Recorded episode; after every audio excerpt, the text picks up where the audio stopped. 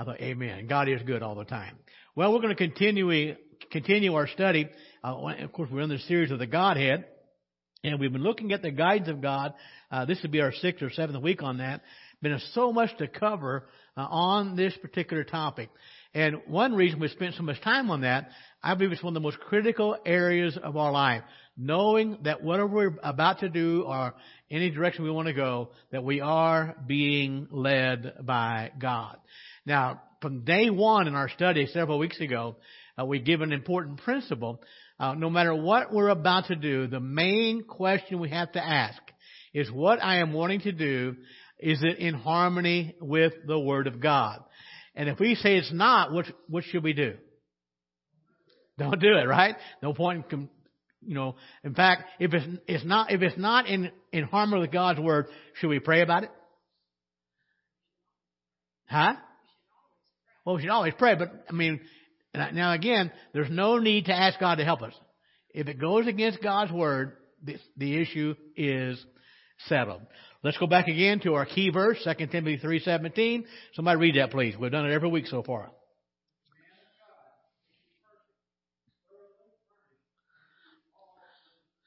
Thank you, Dan. Now again, this is verse 17.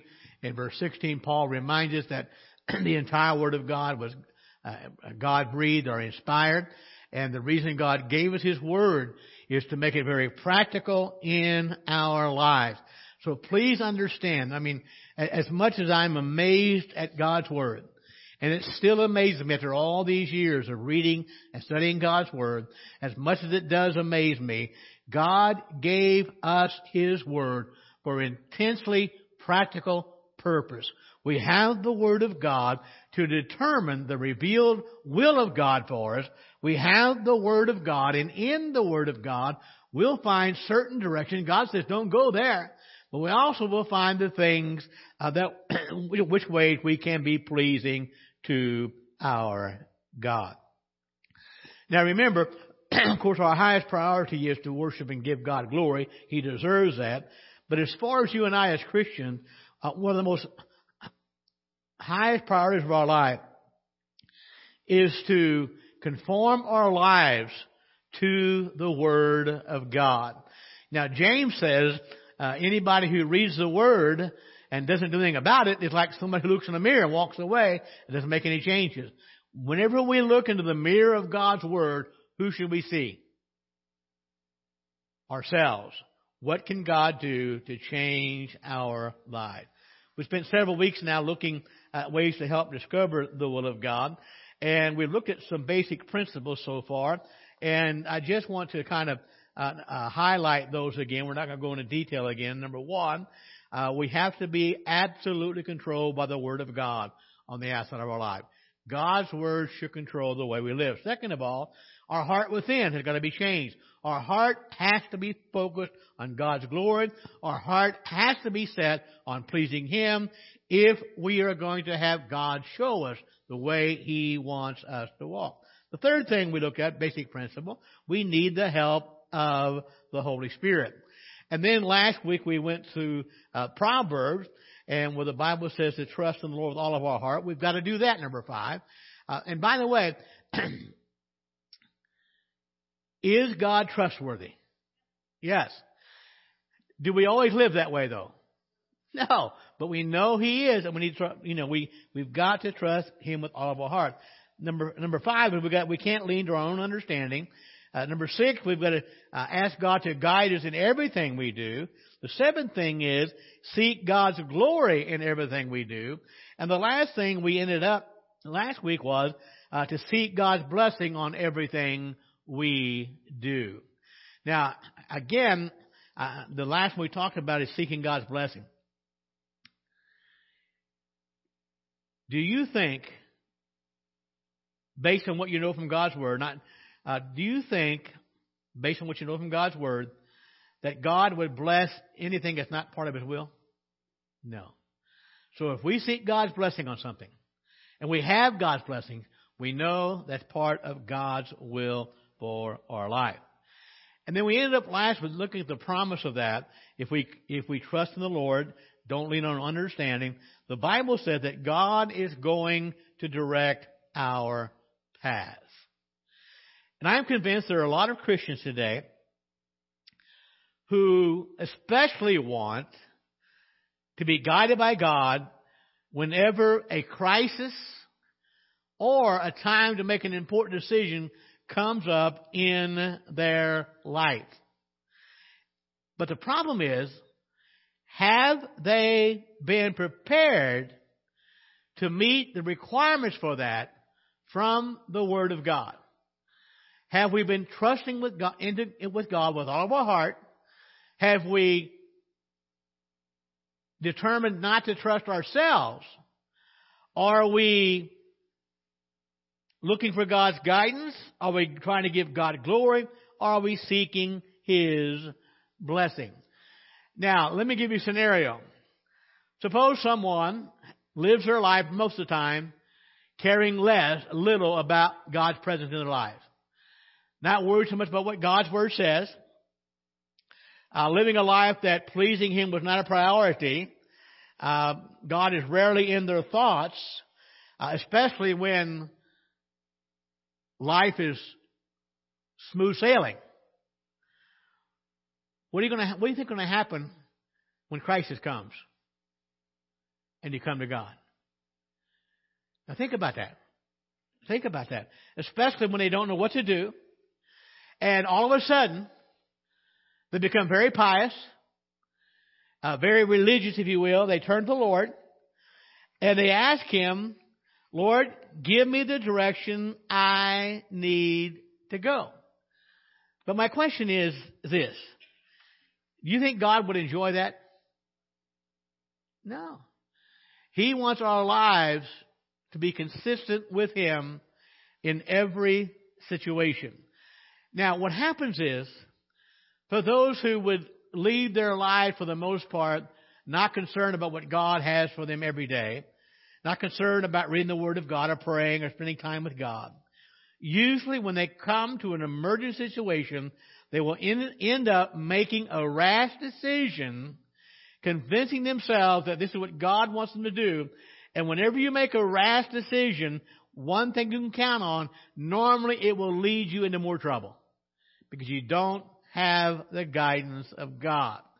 And then when things turn bad, their attitude is, well, I thought, I thought I had God's guidance. Now listen folks, when Proverbs says to trust in the Lord with all of our heart, what do you think, when do you think it's talking about? All the time. Not just when crisis comes, not just when smooth sailing is there, but every part of our lives. And if we try to ignore God's claim on our life when life is easy, when we try to ignore God's claim on our life when life is smooth, don't expect Him to deliver us when the storms in our life come. Now, by the way, I didn't say if the storms come. I said when they come. Why would I say that? Hey, they come. They come. Just to certain people? Everybody. They will come. Go to Hosea, the Old Testament for a moment, verses 13 through 14.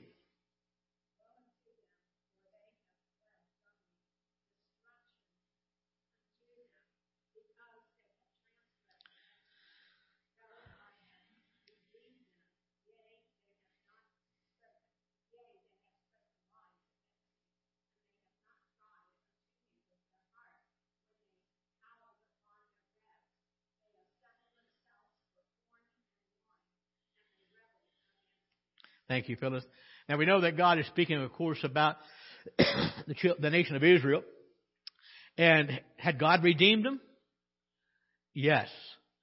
But for the most part, were they seeking the heart of God? No. And, and God says, I redeemed you, and yet you, you, you're speaking lies against me, you're rebelling against me, you haven't cried unto me with your heart. How many know God always hears the cry of the heart? He does. It's not what we say with our mouth, it's what we say with our heart. And, and God says they howled upon their beds. What does that imply? Yeah, but not not in the right attitude because they rebelled against God.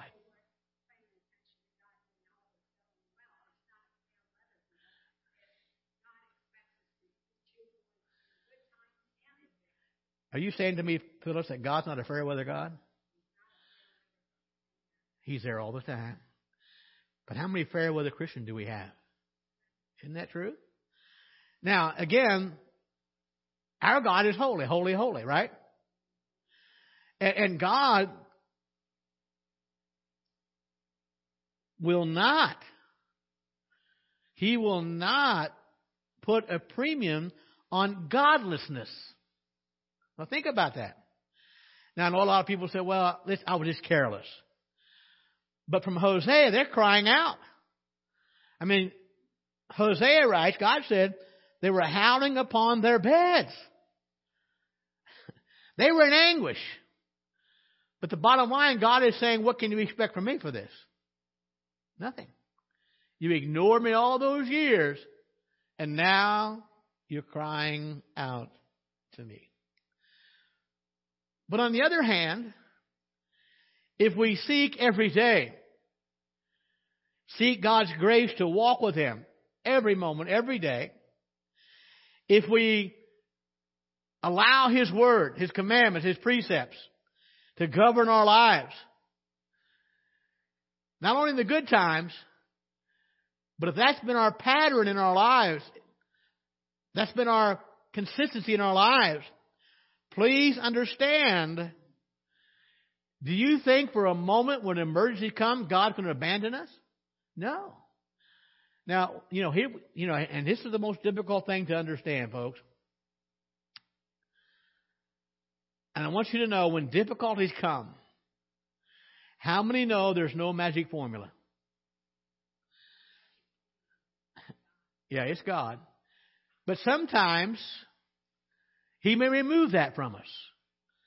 Sometimes He may take us around it. But how many know sometimes He brings us through it? And sometimes we don't know the answer. Only God is sovereign. So, again, if we don't serve God consistently, don't expect Him to come to our aid in the bad times. So what about you and I who want to please God? And we really want to know what God wants. And, you know, we have an emergency, we have a decision to make, and there are two choices to make, two paths. So how do we choose? Which way should we go? Let's take some principles. Number one, don't get in a hurry. Isaiah 28:16. Anybody got that?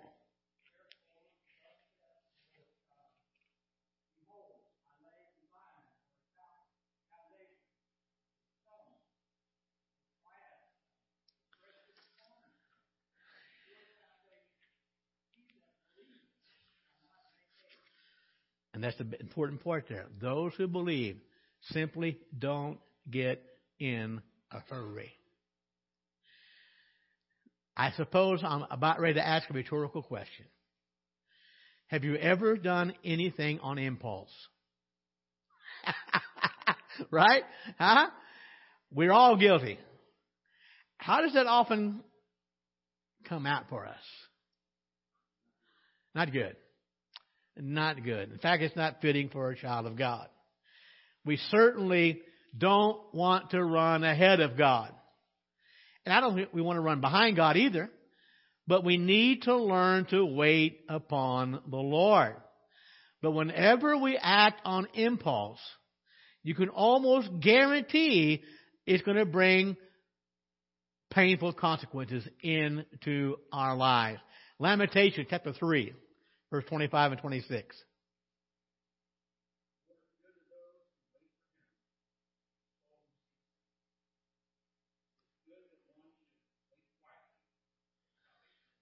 Amen. God is good to those who wait upon Him. It's good that we hope and we quietly wait And that salvation there means deliverance. Deliverance of the Lord. Wait on God. Quietly wait for His deliverance.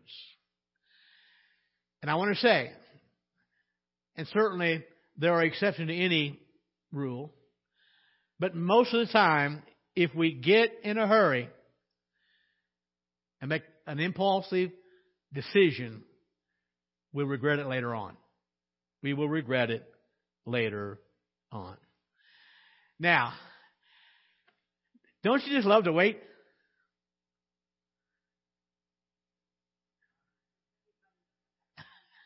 I don't think anybody does.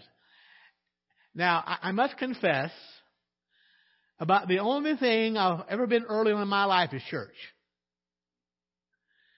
Okay? And I'm trying to do better at that. I, I mean, I, I can dilly dally with the best of them. But then if I tell you I'll be at your house at 10 o'clock, at 10 o'clock, what do you start doing?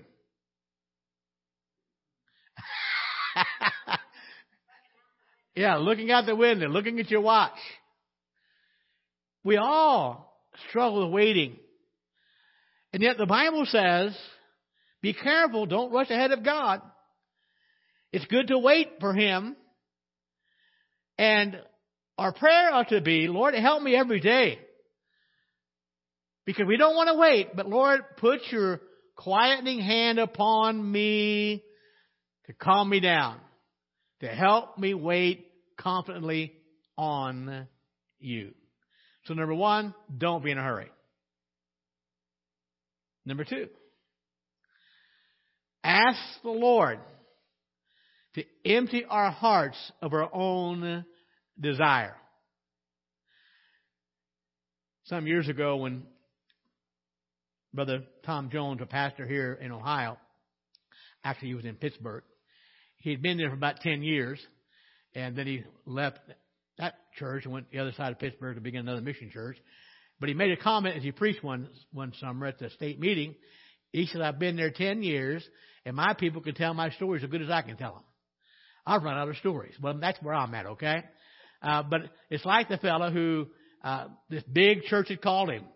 I mean, the largest church he ever had to pass. Of course, it's a story. I realize that.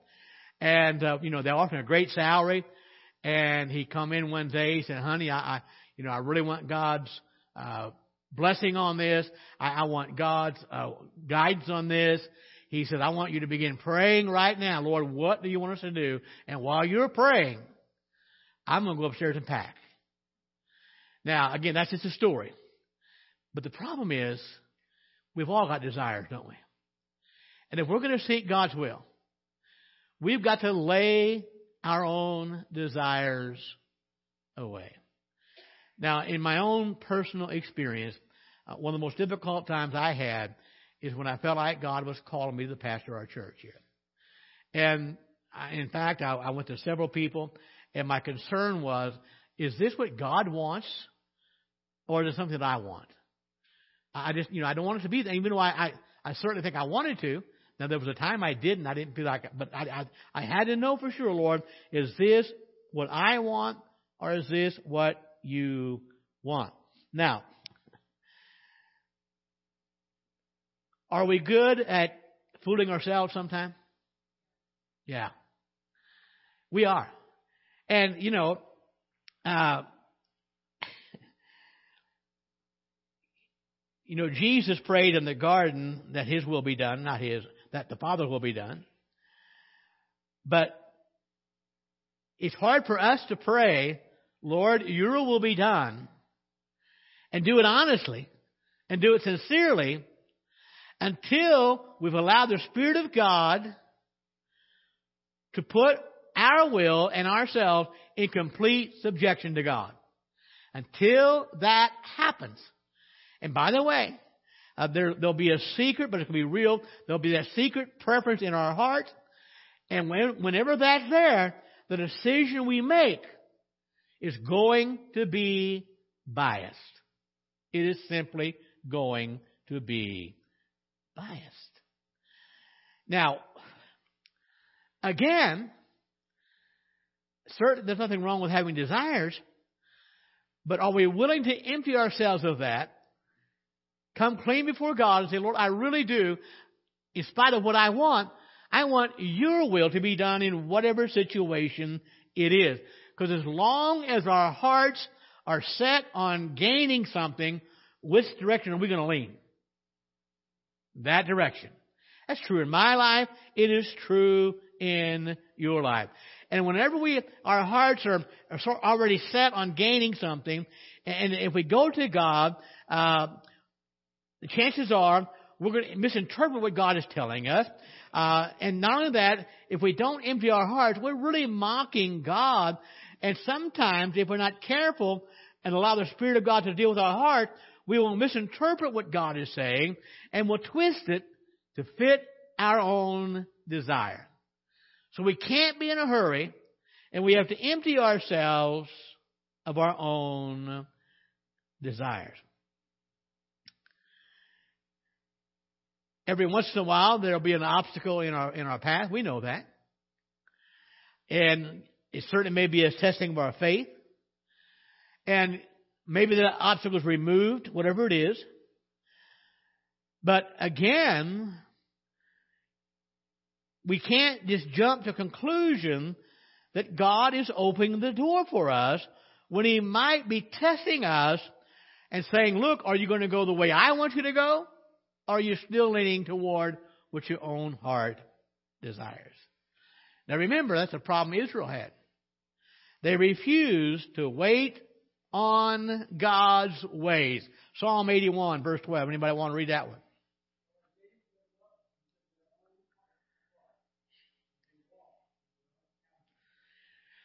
Thank you. Now, the story here, of course, of the Exodus. And by the way, in Deuteronomy chapter 8, you'll find out why God led them wrong, the long way around. And certainly because of disobedience, that God wanted to show them something. Three things, actually. The main thing was he wanted the nation of Israel to know you don't live by bread alone, but by every word that comes out of the mouth of God. And God had been trying to show them. God had tried to stir their hearts, but they kept going their own direction. They kept following their own desires. So God says, I gave them up. I want to say today, tonight, folks, I pray, Lord, may there never be a day in my life you give up on me. Don't give up on me. And so the point here is number one, don't make don't get in a hurry. Number two, empty our hearts. Because there is no way if, if we have a strong desire to know the will of God, there's no way we can determine His best for us while our heart is filled with our own desire. We've got to empty ourselves. So that's why we've got to empty our hearts of our personal desires, our personal preferences. We've got to remove any secret desire, any set of desires that might be our own. We've got to empty ourselves before God. We'll be able to work in our lives. Uh, Philippians chapter 2 verse 13.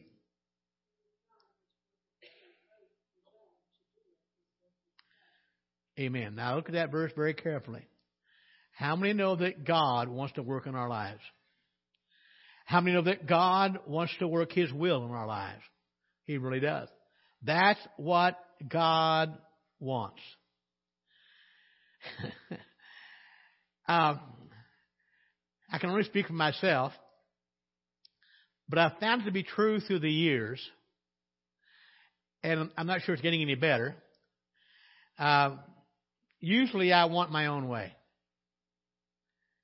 Can anybody identify with that? Yeah, we want our own way. That's by our nature. And anytime any limit put on us, it rubs us, doesn't it? It kind of chafes our skin, gives us a rash, right? But by nature, we want our own way.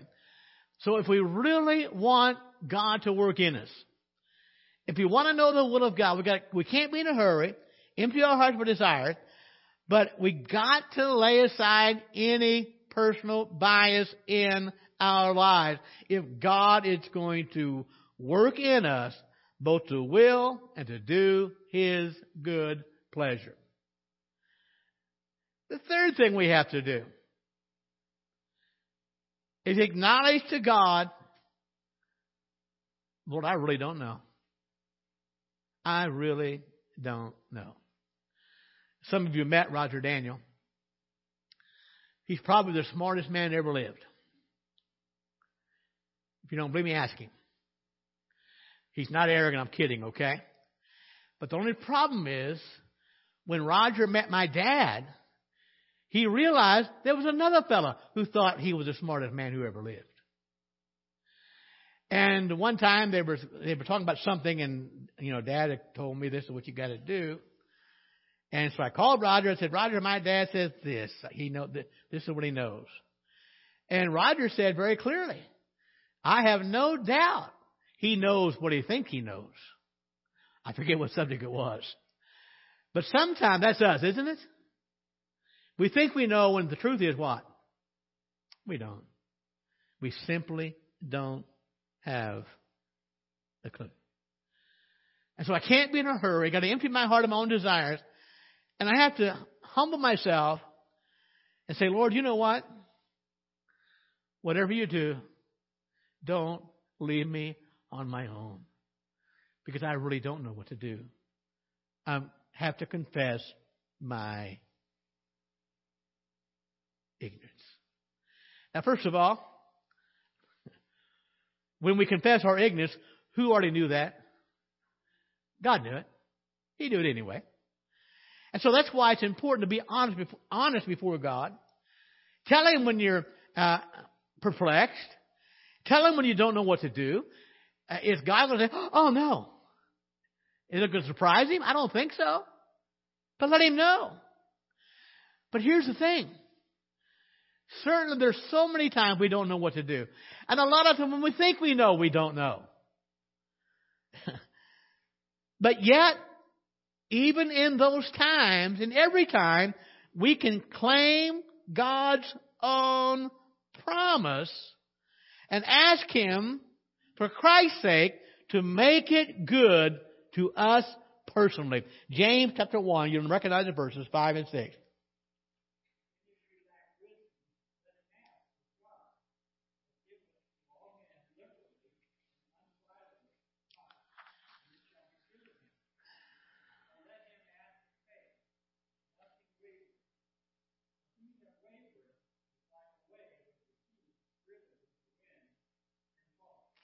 Thank you, Dan.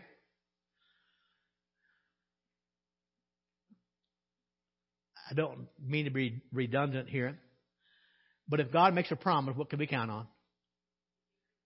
He'll keep it, right? And when we acknowledge our ignorance before God, we don't know what to do. Lord, we're perplexed. And let's be honest, a lot of times when we think we know, we don't know. We know what we think we know. But James tells us, and I, and I hesitate to use the word James because he is penning, but it's under the inspiration of the Holy Spirit. This is God's word. The Bible says if we lack wisdom, we go to our neighbor and ask him. We go to grandma and ask her. Who do we go to? We go to God. Ask God. When you don't know what to do, ask God. and then James gives us a little bit of encouragement there. Is God stingy? How does he give wisdom? What's that mean? A lots of it. He doesn't hold back. He gives it liberally. And that King James word upbraid uh, means he don't embarrass you. He won't ridicule you. If you ask for wisdom, God will give you plenty of it. God says, ask. Don't be ashamed, but ask. But the key is when you ask, you ask how? In faith. We got to believe that God is. Hebrews chapter 6. Chapter 12, I'm sorry. And He's the rewarder of those who diligently seek Him. We're going to ask in faith. Don't be wavering. If you waver, you're just like the waves of the sea. You're tossed here and there. No settledness, no direction, just whichever way the wind blows. So whenever I'm perplexed, admit my ignorance. I don't know. Lord, I need you to grant me the wisdom I so desperately need. And that is the only way I can make the right choice. That's the only way I can discern clearly what God wants for me. And by the way, know that I'm being led by God. It'll be for God's glory. Psalm 37 verse 5.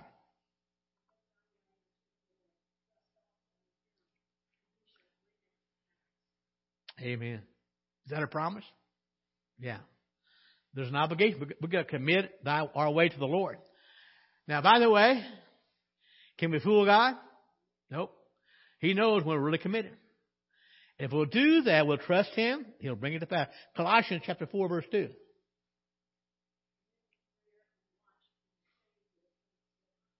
Again, give it to God. Oh, wow, okay. Commit our way to God. Trust in God. Continue in prayer. And Paul says, watch. What that means is be on the lookout for God's answer. Be on the lookout for God's answer. Look for the movement of His providence. We also have to understand the hand of God can often only be discerned by the spiritual eye. But whenever we're seeking God's wisdom, and we're seeing the hand of God through our spiritual eye move in whatever direction it is, and we know it's the will of God, it may not mean a lot to somebody else, but it means a whole lot to you. You know God is moving. Continue in prayer and watch in the same. In 2 Samuel, Daniel, I'm sorry, Daniel, David was seeking uh, guidance from God whether or not he ought to attack the Philistines. 2 Samuel 5, 24. Read that, please.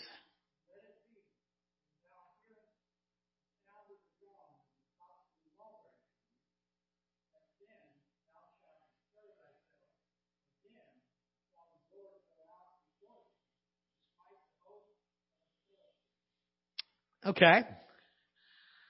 David had gone to God and said, Lord, should I go against the Philistines? When should I go? How will I know?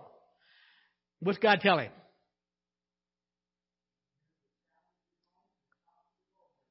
Yeah. What do you think? What, what's he talking about here? What would it have sounded like, you think? I'm not told for sure. But would you agree the rustling of the leaves? Now, God said, David, when you hear that, when you hear that, get up and go. Because I am going to go before you. So when David heard the sound in the trees, what did David know? It's time to move. But so, but so, suppose somebody else come along. They might have thought that sound was what? Just leaf blowing. But David knew God had given him.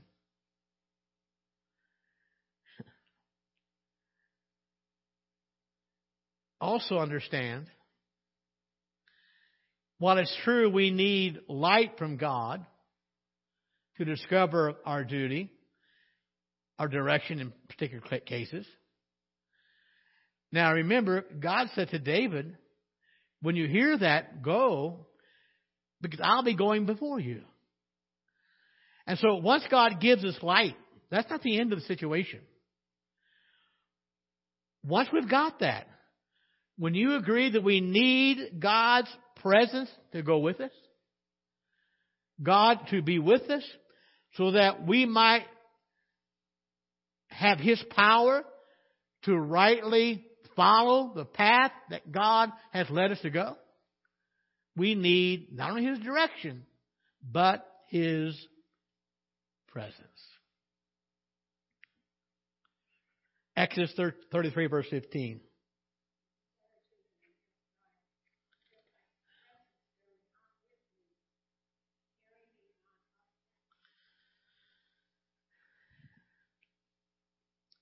Moses was frustrated. God was angry. And God says, Moses, I'm not going to go with you. What's Moses saying basically here? If you don't go, I'm not going. Lord, if you don't go, I am not going. Now, Moses knew what we need to learn if we haven't learned already.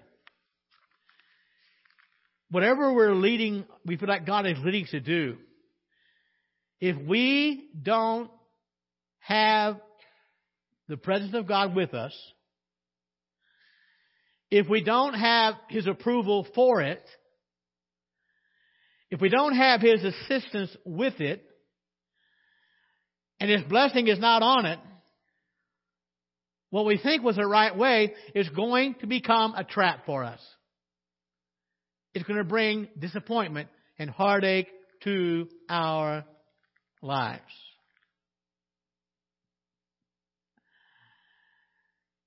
You ever worry? How many know the Bible says don't do that? You ought to be ashamed of yourself. yeah. But you know what? I'm speaking to myself too. We know better. And we have to understand something here.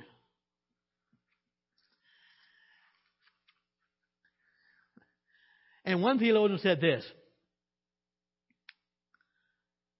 As a general rule, he said, we're, we're better off not to trouble, trouble our minds so much about guidance. He said that's God's job. Let God do that. Absolutely. That's the best way to do it, yes. Because that's God's work. Uh, you know, our obligation is to simply walk in obedience to God day by day. What about tomorrow? Yeah. Didn't Jesus say we have enough today to worry about? But walk in obedience day by day. And if we will simply walk in obedience to the Lord every day, there will be a, a carefulness in our lives which will certainly help us to avoid a lot, uh, if not all, serious mistakes. Psalm 119, verse 100. Psalm 119, verse 100.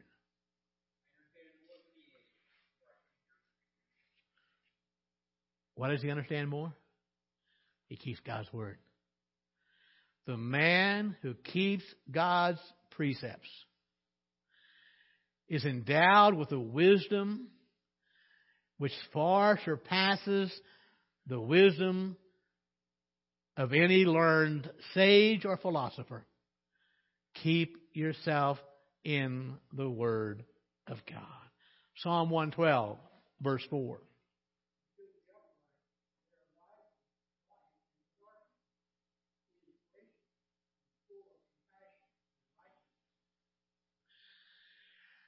Does that mean the upright person never has dark days?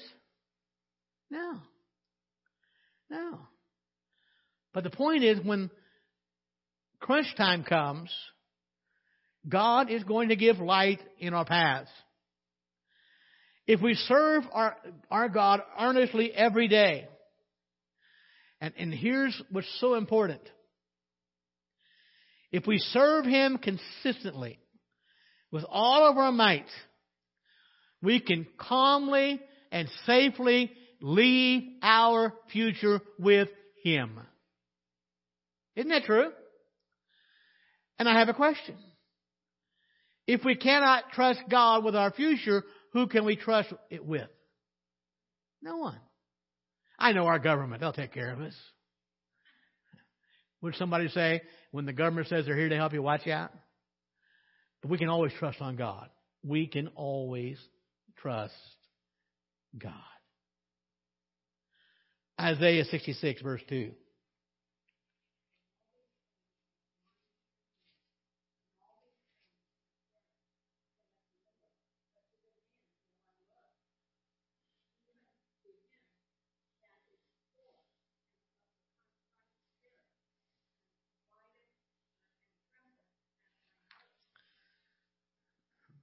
So God says, look, everything you see, my hands have made it. And guess who they belong to? They belong to God. And guess who he gives it to?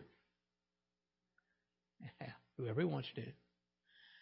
But God says, the one that is poor and a contrite spirit, the one who trembles at my word, the one who acknowledges he's ignorant, God says, I give it to him. So we have to say, Lord, help me never to lose my fear for you, my reverence for you. Help me to fix my heart on your word. So I stand in awe of your word. And help me, Lord, to be afraid to displease you. So I might walk in all of your ways. Psalm 25, verse 12.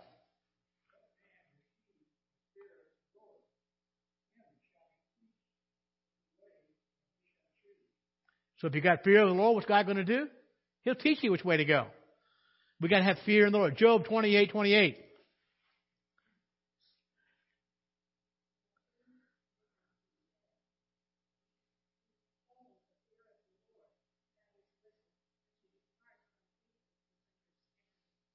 You want wisdom? Fear the Lord. You want wisdom? Leave evil alone. How do we find the guidance of God? Hosea chapter 6 verse 3.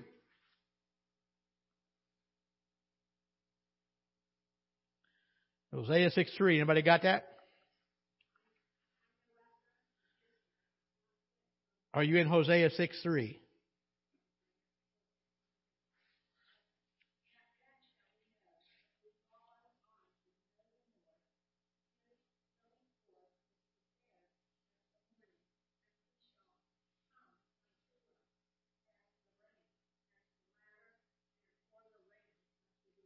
Amen.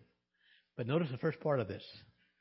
Then shall we know if we follow on to know the Lord.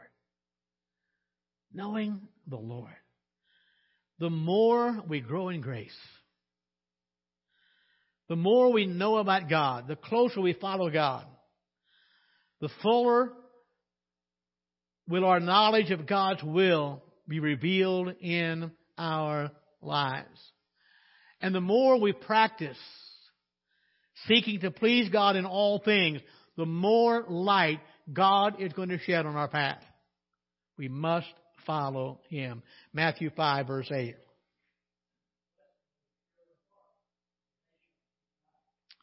Blessed are the pure in heart, for they shall see God.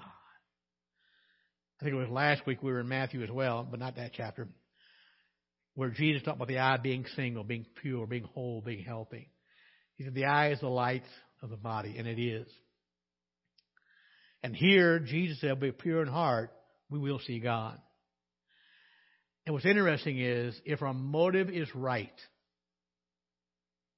if our motive is right, our vision is going to be clear. Proverbs 11, verse 3.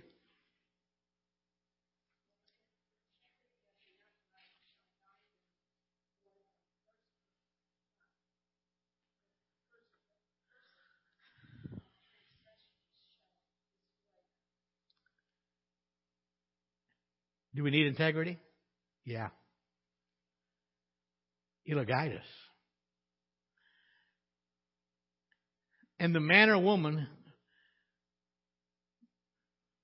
whose lives are lives filled with integrity will not willingly or knowingly go down a crooked path. We simply won't do that. And when our heart is right before God, when our heart is pure, the pure in heart, we will not allow, in fact,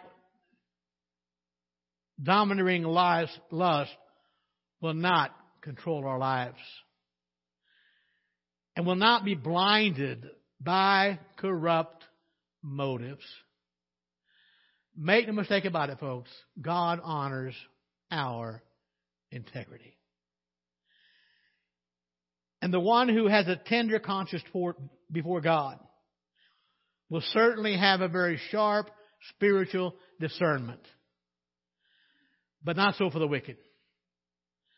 Because the wicked involves himself in more and more trouble. And what's the end of that? Ruin. They simply can't win. Proverbs 11 verse 5.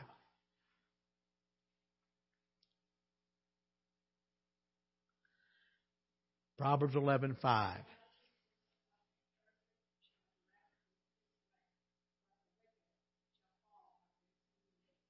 Amen. The righteousness of the complete, the perfect, shall direct his way. An eye focused on the glory of God will deliver us from snares that the ungodly are often caught up in. We've got to keep our eyes focused on the glory of God. Proverbs, by the way, let me stop for a moment. We had several weeks, not many verses tonight. We're catching up, okay? Proverbs 28, verse 5.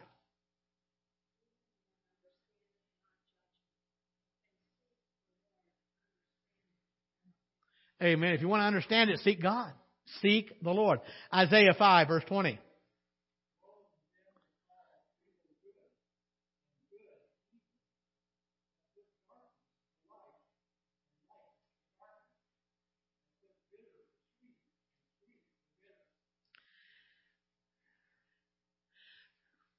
I wonder when that ever happened. But you know what's going on? Think about this for a moment. Think about this. Whenever men live with unbridled passions, it always clouds their understanding.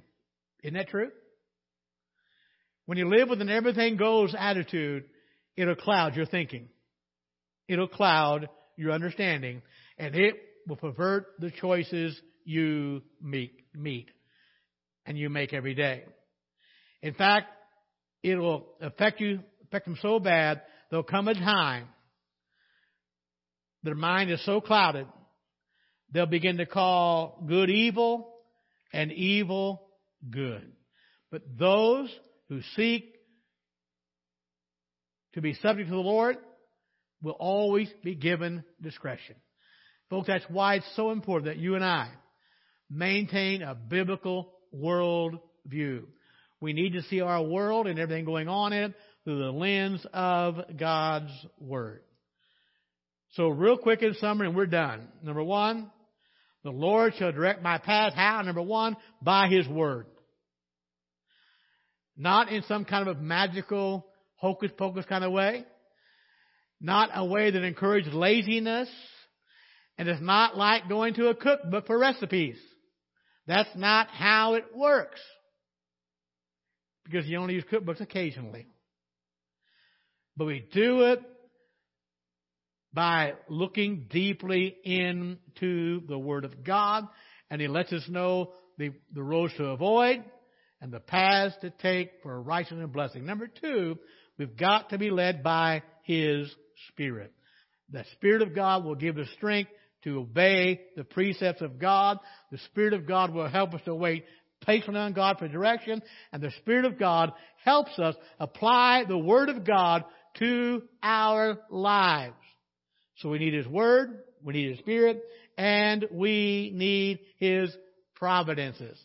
And that means, if you will, deliver me from leaning to my own understanding and help me to lean upon you, Lord. And if we will follow these principles, I'll guarantee you, you have a better understanding what God's will for your life is. Thank God for His presence in our lives. Uh, let's stop there tonight and let's go to the Lord in prayer. Uh, we certainly want to continue to pray for Sister Terry.